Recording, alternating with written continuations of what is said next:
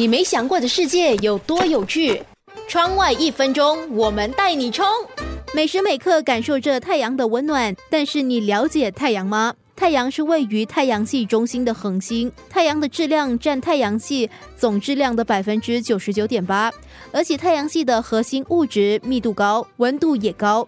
太阳的内部原子核的核聚变可以产生巨大的能量，但是在距离地球十七光年的距离内，就有五十颗邻近的恒星系，也代表着有五十个类似太阳的恒星。与太阳距离最近的恒星也叫做比邻星的红矮星，大约有四点二光年。所以太阳只不过是宇宙中一颗很普通的恒星，即使是这个样子，它也比地球大了一百万倍。太阳也是一颗黄矮星。